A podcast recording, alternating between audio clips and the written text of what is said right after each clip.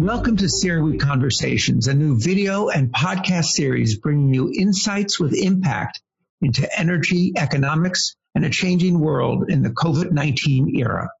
I'm your host, Dan Yergin. Well, welcome everyone. My name is Paul Markov, Vice President Energy at uh, IHS Markit. Welcome to CERAWeek Conversations by IHS Markit. And today I'm joined by Professor Venkat Venkatraman, who's Professor in Management at Boston University Questrom School of Management, and by Arno van den Haak, Head of Worldwide Business Development Energy at Amazon Web Services. And, and so the topic for today is, is pathways and principles for energy transformation. And I know that that's a, that's a topic of a collaboration between you two, uh, which I think it, it, sounds very interesting. I, I think it'd be a good idea if, uh, if maybe you could uh, each give a quick synopsis of what that actually means. Maybe Arno, you could you could start.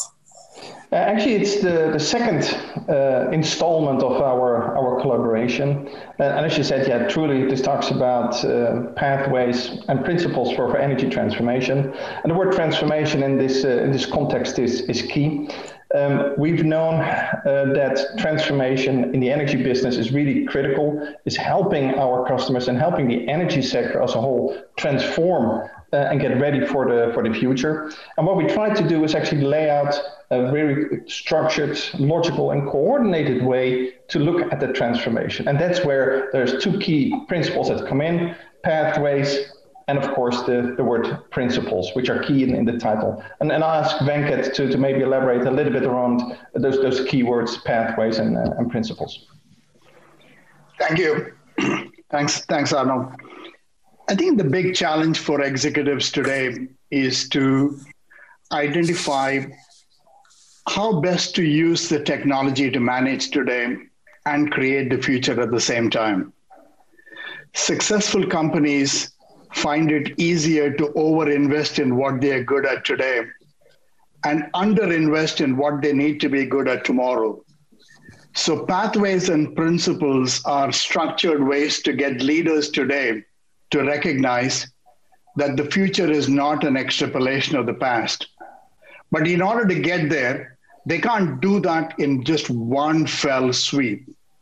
They can't do that by simply abandoning today's operations so they have to manage today while designing for tomorrow. They have to manage the business functions for optimization today while thinking about what the business functions are going to be tomorrow. So when we started collaborating, we both recognized that these tensions that I have observed as an academic is what Arno observed in practice. So that's what really led us to collaborate and say, how do we lay out a simple but powerful way for the executives to think about not only the logic, but how to make it happen in reality. And, and, and, and, I want to add maybe one, one part to that uh, discussion, Paul. Um, we talk about energy in the energy sector, but I think the, the, the, methodology, the framework, really is applicable to what we would call capital intensive industries. Uh, but I think from, from our background and our experience, it was easier to make it more practical and actually look at uh, the energy sector as a, as a whole. But it really is applicable to, to multiple sectors. So, so, it's interesting. It is a collaboration, sort of academic and and uh, business collaboration. So, what drove you to, you know, what kind of brought you together, if you like, and how does it work with the, the academic side and then the business side? So, then maybe Venkat, you could talk about the academic uh, interest first. Yeah, um, I've always been interested in looking at not explaining what has happened in the past, but to really understand what is happening today to make sense out of these patterns. So, when you look at digital transformation, this is an area that is happening right now. So, we can't really look at one best example and then develop principles and pathways. So, we need to really look at what companies are doing so I can't do that as an academic on my own. So, due to a variety of people that we knew jointly, I got connected to AWS. And very quickly, Arno and I started talking about it. And he found some of the, my, my writings and my interests resonating with his own. So we said, you know, let's let's try to do it together instead of uh, doing it separately. Yeah, and, and I think when you look at from an uh, from an Amazon perspective, um, Amazon's mission is to be the Earth most customer centric company. And really, what it means is is how do we help our customers, whether they're individuals or whether they're, they're enterprises, really be successful. And it's and it's actually uh, using that 13, 14 year history that we have with uh, Amazon Web Services, bringing that to bear, but more importantly, also bringing, as Venkat said, bringing the insight from an academic perspective, bringing those together, and really, hopefully, in that manner, really help our customers be successful and really help with it really challenge that we're seeing in the industry. How do we help the industry transform, be ready for the future, and particularly when we know that there's so much need for energy going forward, with uh, the same time making sure we do that in a sustainable manner. And I think those two, two elements drive uh, drove us together in, in, in combining our, our insights with the objective to help the industry and help our customers move, uh, move forward, Paul. So, so understand this collaboration. Uh, what about the practical examples? I wonder if you can bring it to life, uh, Arno. What does it What does it mean in practical terms for, for businesses? Well, we we know that when we look at um, at some some of the data, that over ninety percent of uh, the industries are engaging in, in some sort of digital uh, endeavors. Uh, we also know from that same data that uh, only 15% or so really have a very bold plan how to do it. And it's therefore not surprising that we see that 60 to 70% uh, of the companies that are engaging are not fully leveraging the value and actually are, are, are losing value and not maximizing that value. So when we talk about how do we help companies move away from um, just incidental um, experiments, but how do we really provide this foundation, this structure to be in place? I think that's really what this uh, this paper is about, um, and that's what we try to do. But giving them, um, I wouldn't say a roadmap, but giving them the foundation, how to look at structure to really to really to really do that. Uh, it starts with uh, with leadership. It, it looks at the ecosystem, the network. It looks at capabilities. It looks at talent. Uh, but also, of course, it looks at, at metrics that are so important in, uh, in our business, Paul. I, I think um, most senior leaders are not very familiar with technology. So they prefer delegating it to the technical experts. And the technical experts come up with proof of concepts or projects to show that technically it is feasible to do X, or technically we can make Y happen. But the challenge is not the proof of concept. The challenge is to bring it into the core of the organization and then scale it up. So, what is important is for the executives to recognize that this cannot be delegated, but we need to recognize the business and IT working together, business and digital working together to really deliver business results in a competitive context rather than simply technical proof of concept. And I think that is a big challenge over the next five years that I think companies need to recognize and respond.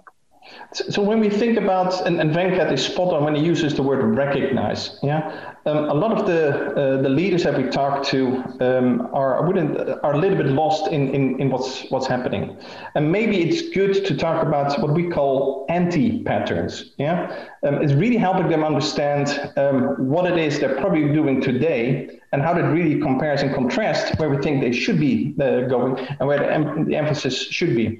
Uh, and one of the things that we've noticed, Paul, when you talk about really practical examples, is there's a lot of what we call digital varnish uh, happening in the industry. And really what it is, it is really applying technology, as Frank had said, overlaying that to existing processes. And that's not um, what we uh, what we envisage the digital transformation is, is about. Uh, and, and Venkat, uh, maybe you can add to that. Uh, how do you see digital varnish in uh, in this environment? Yeah, the digital varnish is easy, right? You take the old process, the old structure, the old talent, and we sprinkle a little bit of technology. Let's make the marketing um, executives understand a little bit of analytics. Let's bring one AI expert into the marketing organization and the organization will reject it. The digital varnish will vanish.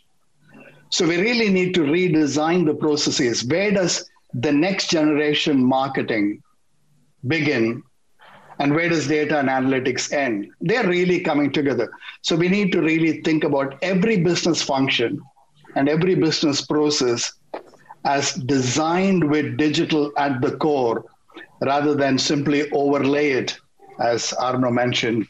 And I love the word digital varnish because yeah. we have this false sense of comfort that we are digital, but in reality, we've just overlaid it on the old processes and covered yeah. it up. And, and, and I think there's a, associated with that, with the digital varnish, is a, is a second thing that we've observed, is that um, we see very domain-specific point solutions. And it normally started off with, uh, with a couple of people that are really interested in digital, uh, that say that want to experiment with digital, and they're getting some, some really good results already, don't get me wrong. But what we really want to make sure is that we move away from this single domain point solutions and really look at what is the connected value chain across the entire industry. Uh, Venkat? Yeah, the collaboration both inside a company across functions and collaboration across partners in a value chain can now be enabled with a common database, common cloud connectivity, easy to share information across partners that we couldn't do before. And so we continue to operate and optimize inside the company and not think about end to end across the value chain.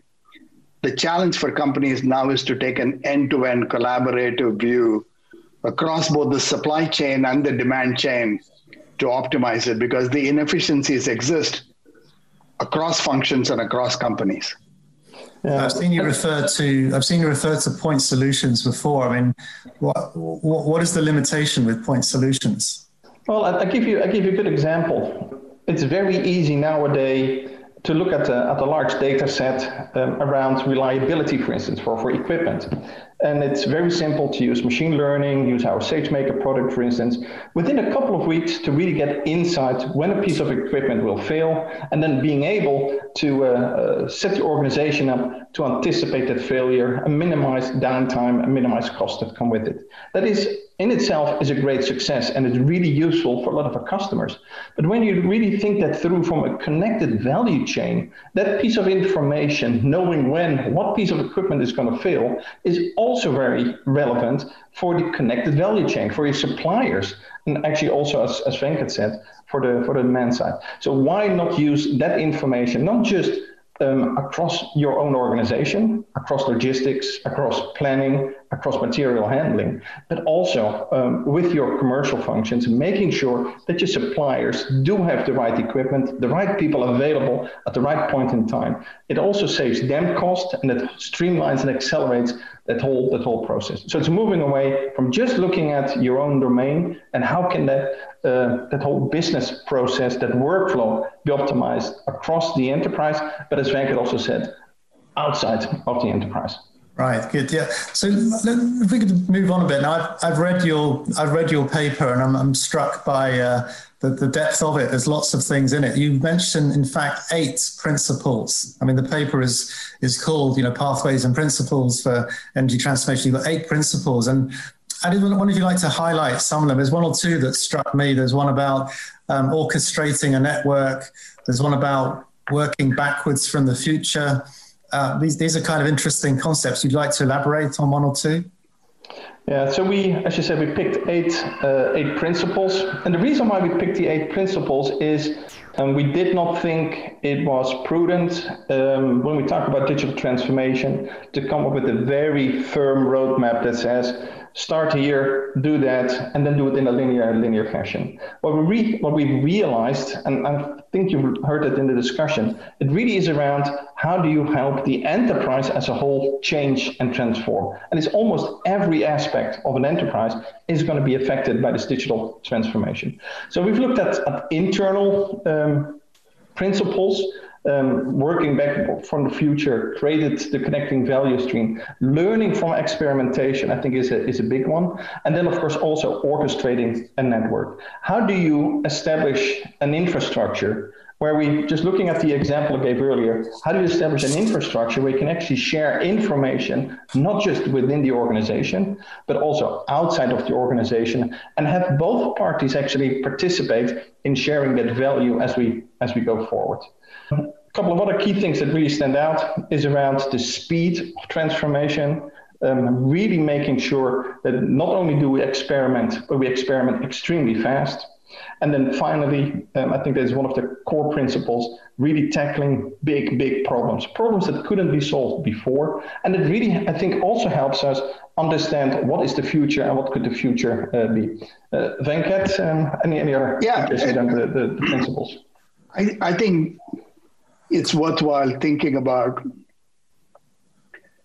what happens when we augment human skills with the power of the machine it's one area that I think companies are today not stepping up to understanding the potential of what is possible. They still treat AI and machine intelligence as separate from human skills. I've seen too many organizations think about, oh, let's just add more software engineers. Let's more, let's add more data um, analysts. This is really about looking at every skill and every function and think about what is it that we can do when we augment machines with humans. What are the areas that can be automated? What are the areas that can be augmented because of machines? And what are the new problems, as Arno said, that could only be solved when humans and machines work together to step up to solving rather than simply delegating to machines or asking humans to do it by themselves. So these eight principles cover a broad domain, but hopefully companies will find one or two principles absolutely central and something that they need to focus on immediately as they embark on this transformation.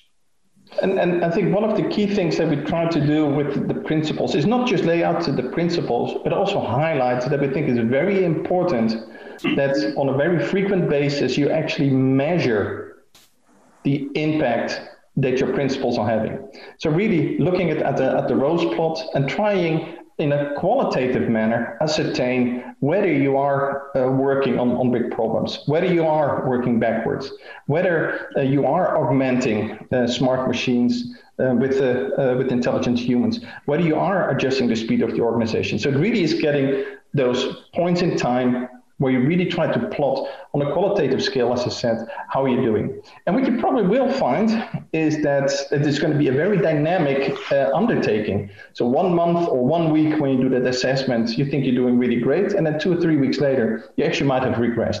But the whole idea is around A, it's a mechanism to communicate also internally how you are measuring and how you're progressing, but more importantly, highlight uh, and give uh, leaders the ability to tweak one or two of these initiatives, of these principles that require more, more attention, Paul. Yeah, it's just one, one of the principles you mentioned. I must just ask because you talk about the learning from experimentation. I'm just curious in the oil and gas sector, is my background. You know, experimentation in the field at least can be quite challenging. You know, to failure isn't really an option. So, how easy do you think it is to implement a, a principle like that? Uh, I think it's a very Amazonian uh, principle. Um, one of the things that we really want uh, the organizations to, to understand that digital, first of all, is a two-way door. And what we mean with that, it allows you, uh, because we're talking mainly about around software, around software solutions and workflow solutions, if it doesn't work, you can actually revert back to the original state. So in that sense, yeah, we're not talking about changing how we drill a well in, in deep water uh, with, with all kinds of the HSE risk associated, but really it's around uh, two-way doors. Actually, one of the things that we talk about in Amazon, which is part of our culture of innovation, is around minimal, lovable products. And what we really mean with that is the ability to experiment, experiment really quickly um, and see, hey, there is value in this concept. There is value in the way that we've set this up. Um, so experimentation, doing a lot of these experiments, and more importantly, learn from the iteration, I think is crucial to drive value and actually move forward in this, uh, in this journey. Um, our industry is, is so renowned for managing risk. Uh, that is why um, we normally tend to try to uh, to solve world hunger or eat the entire elephant. Uh, what we that's not what we're proposing to do. What we are proposing to do is get started with small, really point uh, uh, solutions, uh, what we call the MLPs, the minimal lovable products, and move forward from that. Venkat, yeah. yeah. yeah. So if I could just add. Um, we have always asked companies to experiment and r&d is really an experimentation but what's different today is that we can run experiments with simulations we can run experiments where we observe certain things that are very high risk to do in the field and then simulate a whole range of what is possible and so when we bring the data and analytics domain into the culture of experimentation we can evaluate and de-risk in a way that we couldn't have de-risked before. And the second point that I emphasize is that strategy ultimately is a portfolio of experiments. Transformation is not one big shot evolution, it's a portfolio of experiments over time.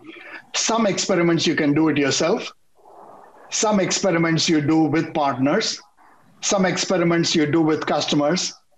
And the way I differentiate what Arno said about minimum lovable product is a minimum viable product is what we demonstrate inside.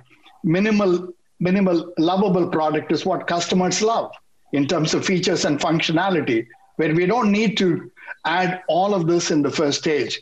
And experiments allow me to understand what are the minimum lovable product for different customer segments.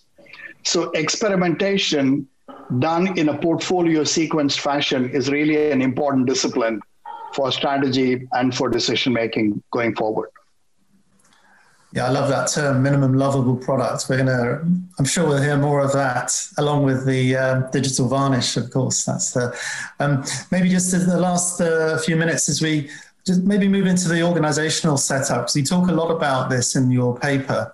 I noticed that you have um, a CXO, a, a chief transformation officer, central to this, alongside CTO, CIO, and, and so on. So why, why do you need that role? Why can't it be done by a CIO? Um, let me let me kick it off. Um, we think and, uh, that transformation is a C-suite team effort where we've seen too much in the past that it has been delegated. As we started this discussion to a technical domain where the CIO all of a sudden has been told, you will transform this organization, you will use technology to do it. And what we've tried to demonstrate in this paper is that it's much broader than that. And it really affects every part of the organization, hence the need to do transformation as a C-suite team sport. Uh, Venkat?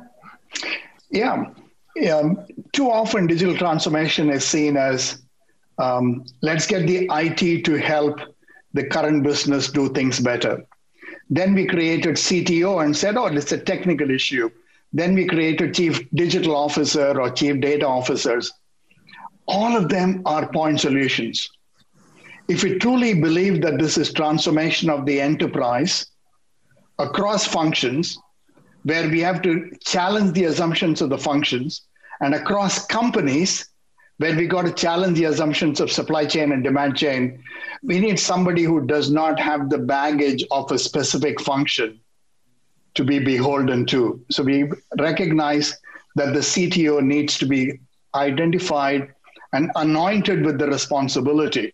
The cto then takes the responsibility to coordinate with the other functions and recognize what can be done on current uh, current definitions and what need to change. So this is really an important issue facing pretty much every company everywhere in the world, and it cannot be given to a single function. Uh, yeah, that, that, does come back to your point earlier on point solutions. You're basically saying to to cut through all that to avoid the point solutions. Yeah. Um, what about um, and just in the last couple, last two or three minutes, maybe um, one thing I'm very interested in cost benefit analysis. How do how does a C a, a, a, CX, a CXO or the team around the CXO how do they really make the trade-offs between the costs and the benefits, the risks to be taken, and, how, and all the measurement that's required for that? How do you how do you see that? The the logic of the framework has always been to manage the tension between today and tomorrow and business and technology. That's the logic of the framework. Inherent in that is resource allocation. Anything that has quantifiable business metrics for today can be justified using traditional methods of net present value, internal rate of returns, and other metrics that the companies are very familiar with. Anything to do with future and transformation requires an investment focus, not a capital expense focus.